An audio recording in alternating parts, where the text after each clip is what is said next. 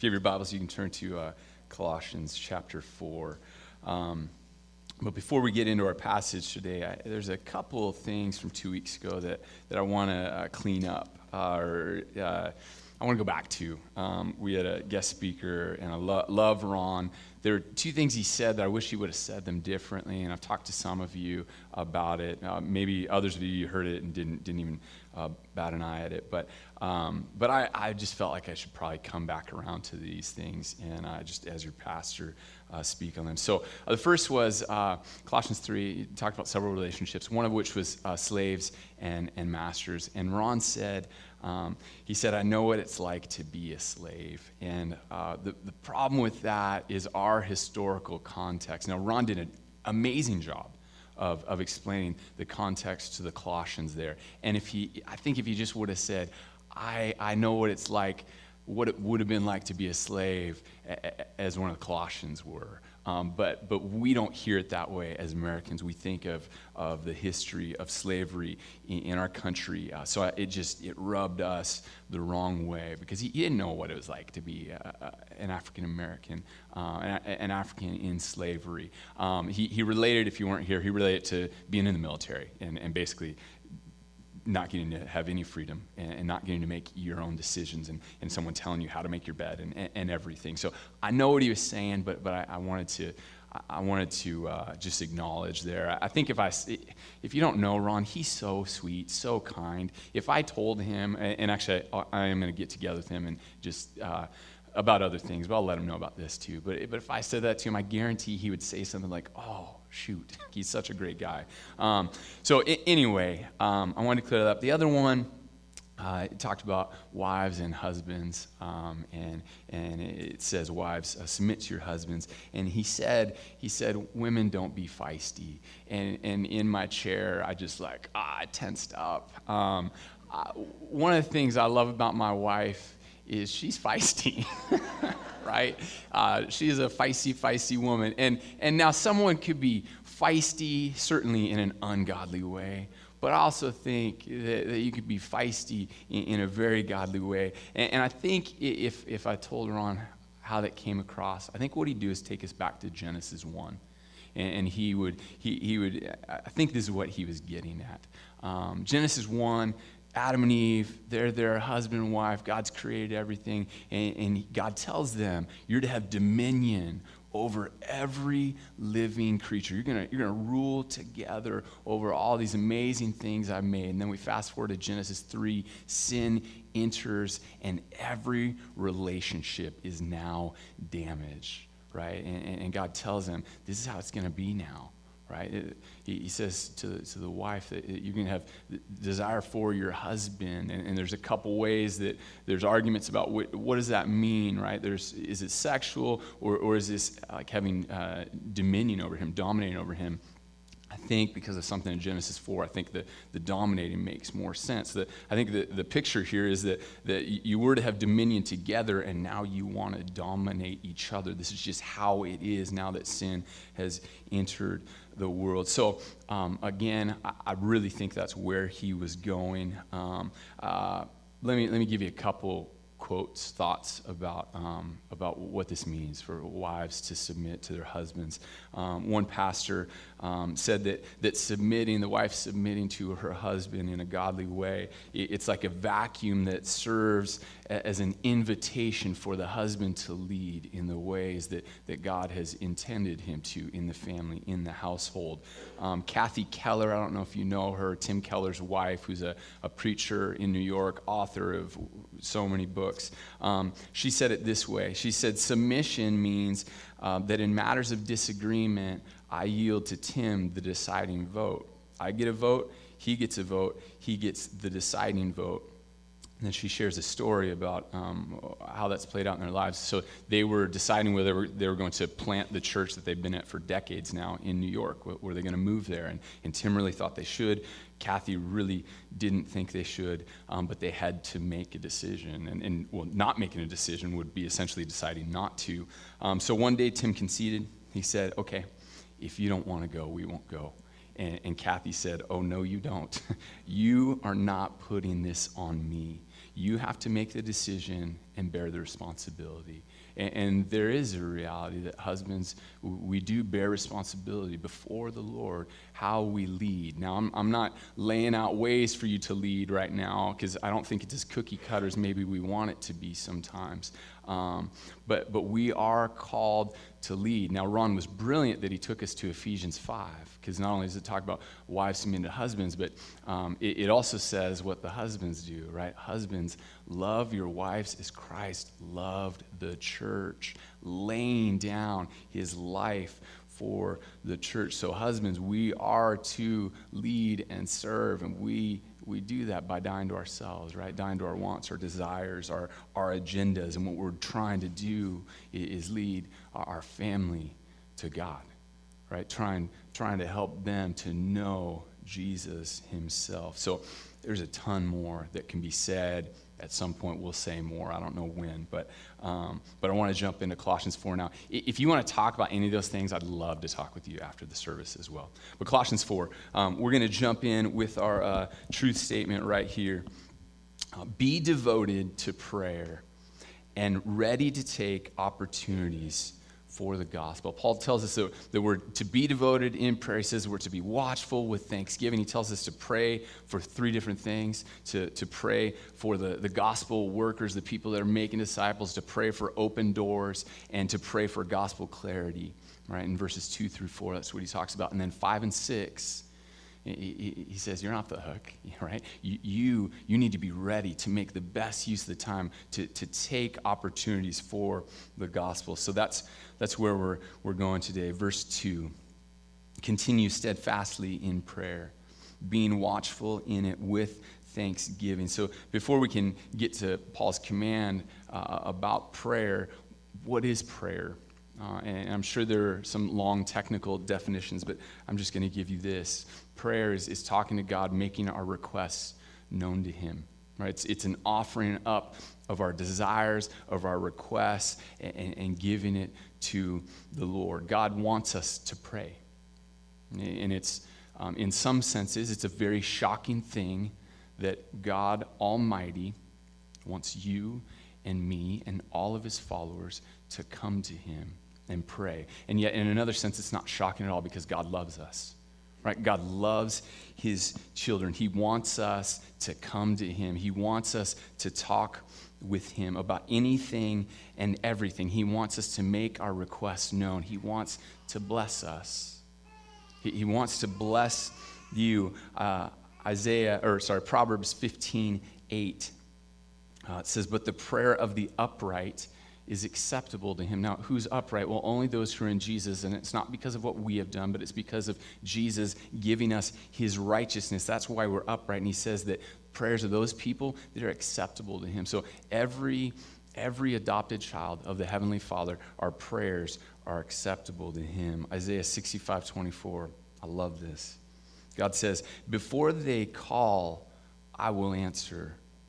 While they're yet speaking, I will hear. God is just ready.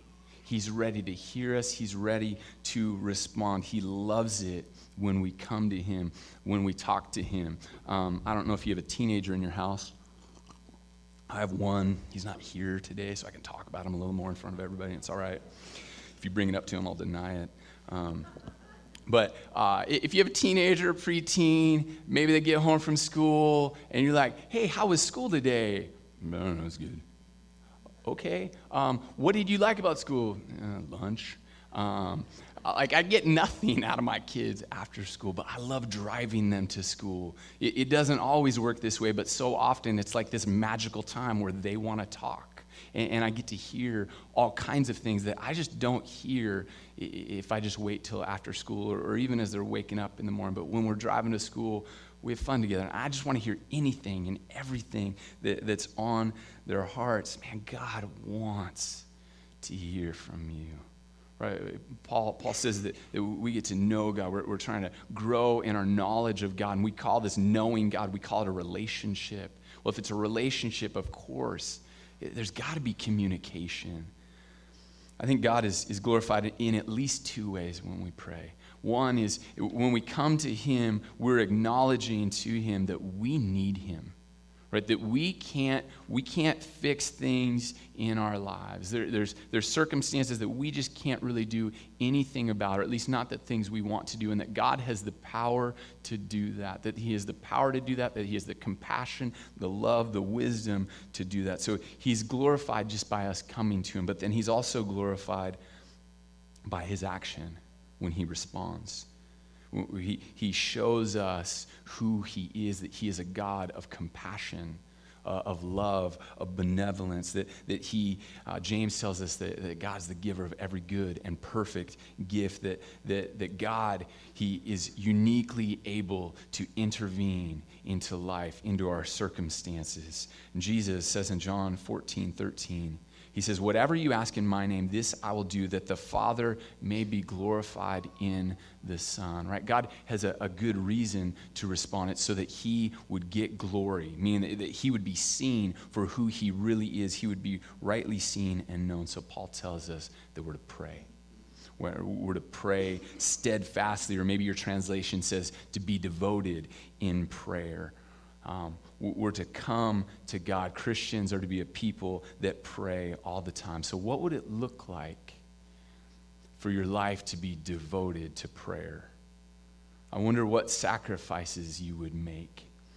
Uh, Jesus, oftentimes in the gospel, we see gospels, we see that he gets up early to pray. Mark one is one of those times. He gets up early before everything that's coming that day, just so he can be with the Father in prayer. So, how difficult would it be for you to to wake up five minutes earlier? Maybe to hit snooze one less time. Maybe 10 minutes, maybe 20 minutes earlier or maybe you, maybe you devote part of your lunch break during the day, or, or maybe just once a week, even devoting part of your lunch break to prayer. What keeps you from praying as much as you would like to or think you should? What can you do to foster growth in your prayer life? Acts 2, eh, one of the key uh, items that we see the, the um, early churches devoted to is prayer. They're devoted to the apostles' teaching, the break of bread, and they're devoted to prayer. In Acts 6, the apostles, it says they're devoted to the ministry of the word and prayer, the very leaders of the church. So for the believer, prayer should be something that we do every day and throughout the day. If, if your prayer life is uh, irregular, then that should be a big red flag because this is something that, that God's people are to be doing all the time. Jesus even told a story about uh, this neighbor late at night. Um, he comes pounding on the door of his neighbor because he has these unexpected guests that come and, and he, he's out of bread. He needs bread for them. And, and, and the guy whose door is being pounded is like, What, what do you want? I'm in bed. He's like, I need bread. I need bread real bad. We got these people from out of town. He's like, No, I'll give you bread in the morning. Man, I was just entering REM sleep. Leave me alone. And, and the guy just keeps knocking and knocking. He's like, You don't understand, man. I need bread. And Jesus says, The guy's going to get up and get out of bed to shut this guy up, right? To give him the bread. Jesus says, Come to the Father. He wants us to come to Him. It's not annoying, but He wants us to be persistent. So, Paul tells us to be watchful. And Pastor Gary pointed out that my name actually comes from this word watchful. I, I think it's Gregoreo. I might be wrong. I know it's not Goose Trioreo. Um, but we're, we're, to be, we're to be watchful. Well, what, what, does that mean, watchful? Well, one reason that we're watchful is we're living this life and, and it seems one way, but Scripture tells us that there's this spiritual war going on, that there's this battle going on for souls and that God's designed it that our prayers actually matter to God. He's, he's made it this way that, that we pray to Him and He responds to what we, what we ask for. He moves. Another way we're watchful is, is I think we're just looking, as Christians, we're looking for opportunities to pray because God's given us this unbelievable access to Him. He's given this unbelievable tool uh, that, that we can come to Him and, and ask Him to intervene, ask Him to move. So, just the other day, an example of this, I got an email from a friend. Um, he's in a different time zone, and our schedules just don't line up for us to talk, so we email back and forth. And I read this email, and there's one line that, that just struck me as being off. I'm like, something's wrong here. And even before I emailed him back, I just thought, I need to pray. I just need to pray for my friend's heart because I think, I think there's some bitterness or something's off here. Are we looking for opportunities to pray? Another strange one that's happened this year, like I mentioned, I drop off uh, one kid at high school every morning, and, and, and, then coming back, the traffic's ridiculous. So you just sit and wait at this light for a long time until you can go. And, and I started noticing, like, there's all kinds of kids that are walking to school. Obviously, they, li- they live nearby. But one kid, for whatever reason, he was the only kid I recognized every day. Like, I don't know him, I don't mean that, but, but there's something about his face, something about the way he walked that, that I just started to notice him every day. And it took me a couple weeks. I'm like, oh, gosh, I'm sitting at a light. Like, why don't I start praying for this kid? Because I see him every single day. It's like God built in this reminder for me to just pray for him. So I just started praying. I don't know anything about him.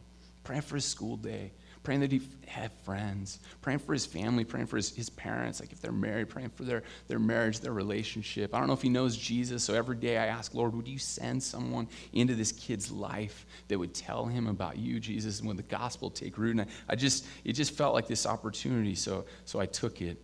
I don't know about you, but uh, I have people randomly pop in my head that I haven't seen in years. and, and maybe that's an opportunity Right? Maybe that's an opportunity to spend two minutes praying for them. And, and when I do that, then I, I, tend to then text them and say, hey, I don't know how you're doing, but you just came to mind, so this is what I prayed for you.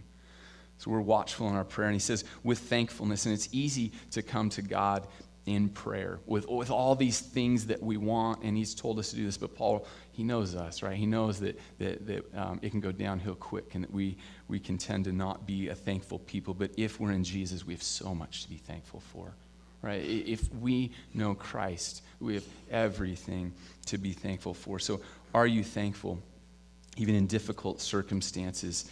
Um, if you've uh, if you've been at Harvest for a while, you might remember several years ago, Pastor Gary told a story uh, during a sermon about uh, Corrie and Betsy ten Boom, and I'll, I'll never forget it. They were uh, two uh, courageous, uh, compassionate Dutch Christians who helped harbor Jews from the Nazis during World War II. Uh, and these sisters were arrested for that. They were sent to a German concentration camp. Um, and, and, they got to the barracks, um, and, and, there were these massive platforms that, that were uh, like three bunks high. It was just communal beds for hundreds of, of women um, in these barracks. And, and, they were filled with straw, and the straw just reeked. And, and they built them so closely together that you could not sit all the way up without hitting your head. Uh, and they went to bed trying not to, trying not to throw up just from the, the disgusting smells of, of that straw.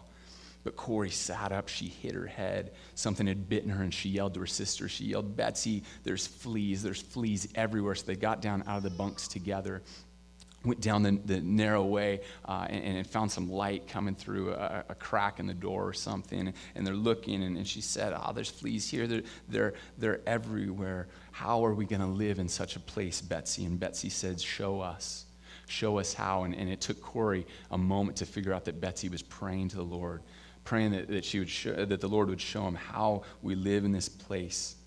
And, and then Corrie said, He's given us the answer.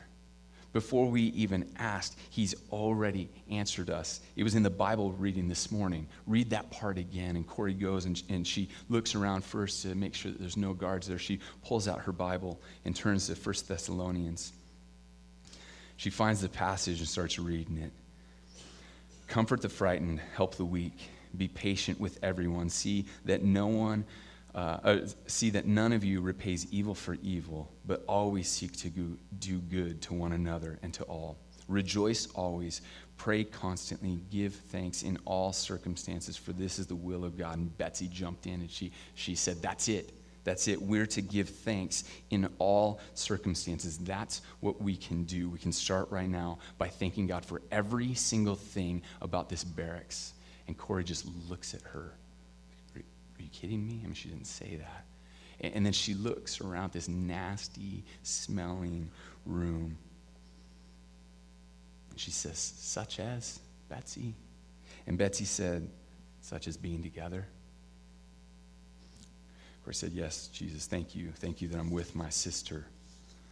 Betsy says, such as what you're holding in your hands. And Corrie looks down and sees her Bible. And she says, Yes, thank you, Lord, that there was no inspection when we entered into this place. Thank you for all the women here in this room who will meet you in these pages. And Betsy agreed, Yes, thank you for the crowded room that we're in, that we're packed so close that many more will hear. And she looked at Corrie and said, Corrie, all right, thank you for the jammed, crammed, stuffed, packed, suffocating crowds, Lord. Betsy continued, Thank you. Thank you for the fleas and for, but that was too much for Corrie. She interrupted her. She said, Betsy, there's no way God can make me grateful for a flea. Betsy said, Give thanks in all circumstances. It doesn't say give thanks in pleasant circumstances. Fleas are a part of this place where God has put us. So there they stood, and they thanked God for everything, including the fleas, though Corrie thought Betsy was a little crazy here.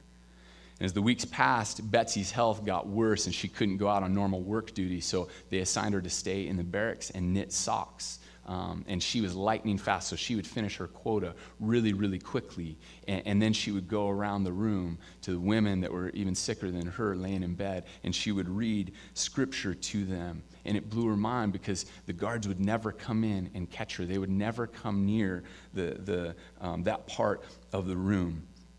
One day, Corrie arrived back, and there was just a, a glimmer in Betsy's eye. And, and Corrie said, You're looking extraordinarily pleased with yourself.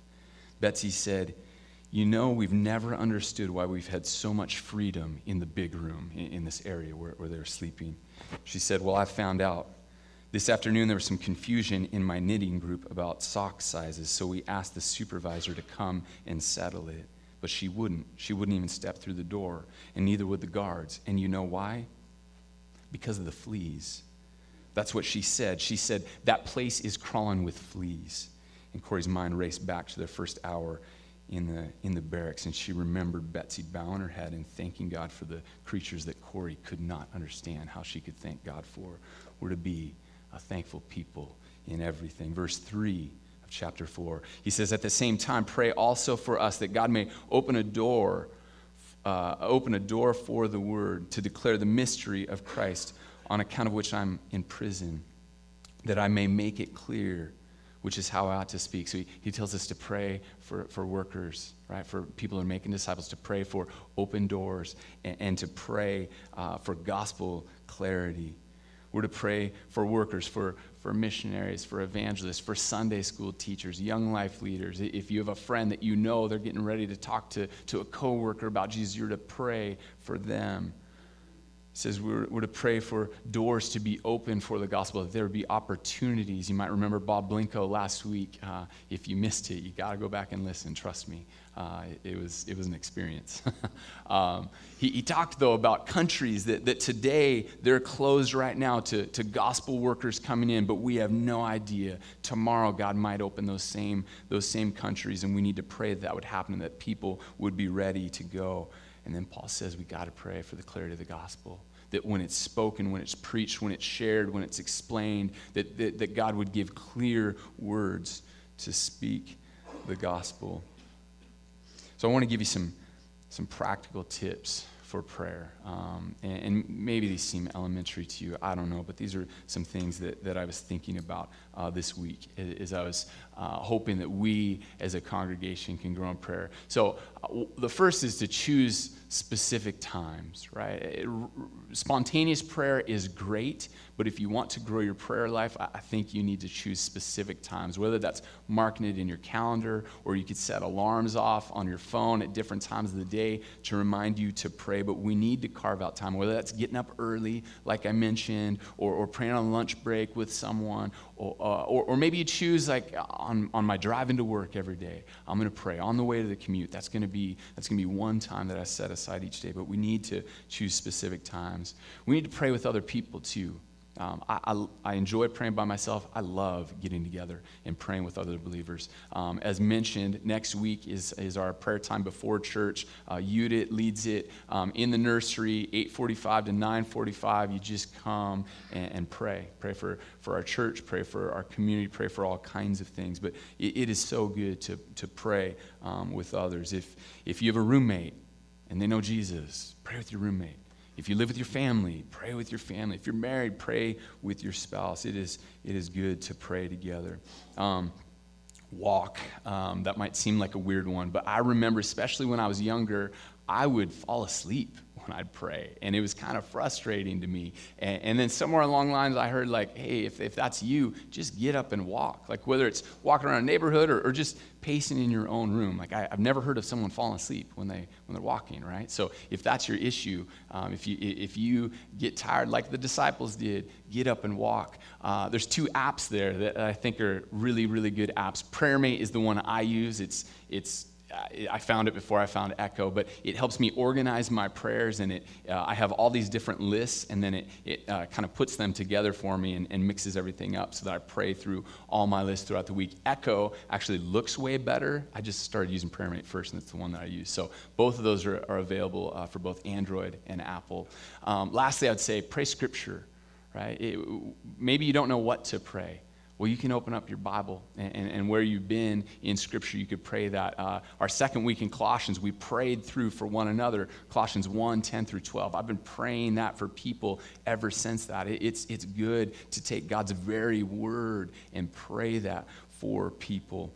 Um, and, and I'd also say this isn't up there, but if you, if you find that you get distracted while you're praying, like if your mind kind of wanders off and that's frustrating to you, I'd encourage you to start praying about whatever those things are that you're distracted by. Because maybe you'll, you'll find that it's an idol in your life, like it's, it's consuming you in ways that aren't good. Or maybe you'll find that it's, it's really the heart thing that you should be praying about, maybe more than some of the other things. But, but I'd encourage you to do that. So it would be silly to talk a bunch about prayer and then not pray. So we're going to do that now. So what I want you to do, I may have just freaked some of you out, but um, I'm going to give you just like a minute, minute and a half to silently pray, just right now before the Lord. And then when that time's done, I'll lead us in, into a new, uh, a new uh, thing to pray about, a new way that we're going to pray together. But uh, we'll just be quiet right now before the Lord. Pray whatever is on your heart.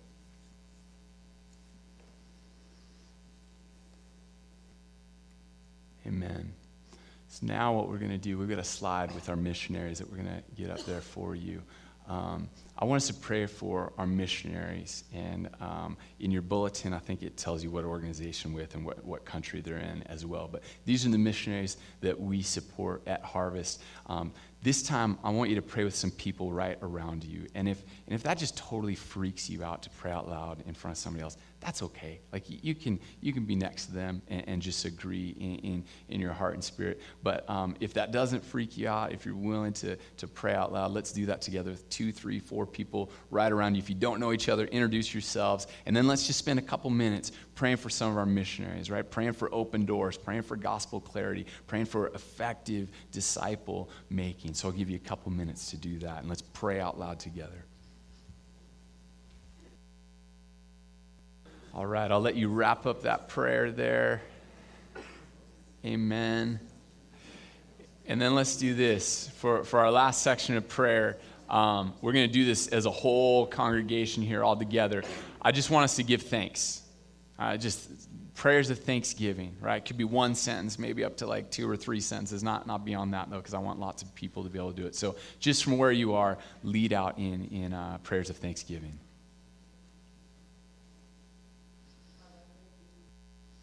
Amen. We need to be a people that, that, that pray, right? Not just individually, but, but that we, we gather together and, and, are people that are devoted to prayer.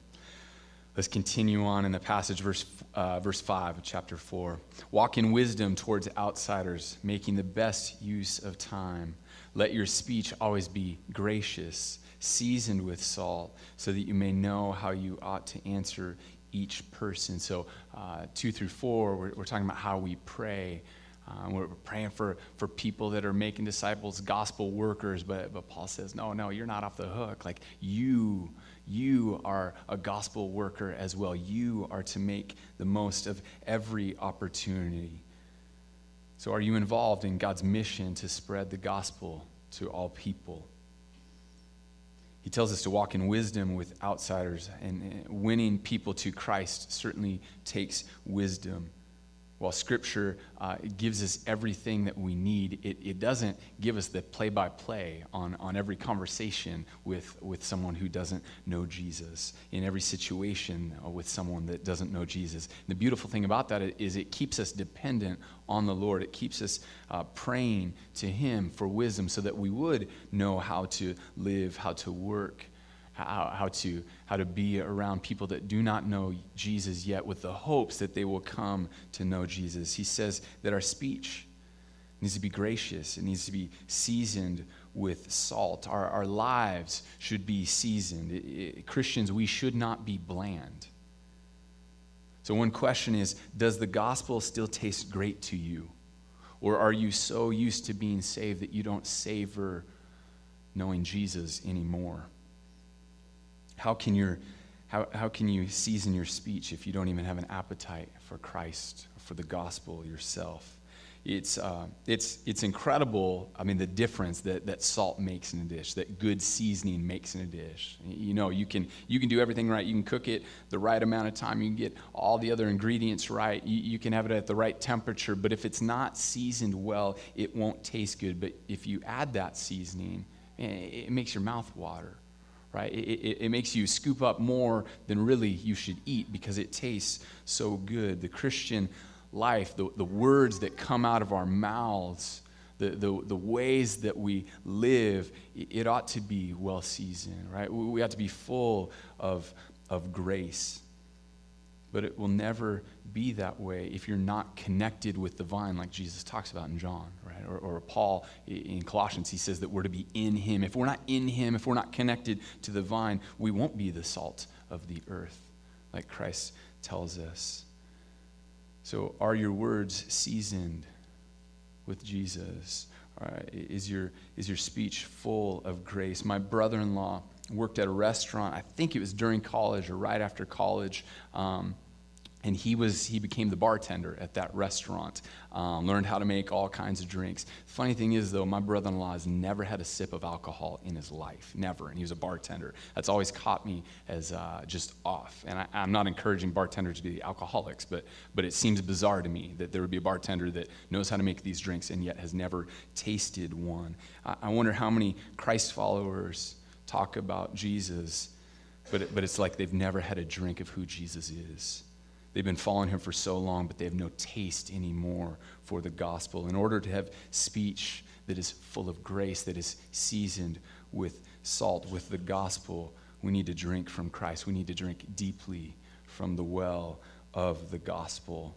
Right? And this is what, this is what drives us in to God's word so that, so that we can know him. Paul prays uh, early in Colossians that, that the knowledge, that our knowledge would increase. And it's not just this intellectual thing, but that we would truly know who Jesus is, that we would have this relationship that just grows more and more and more.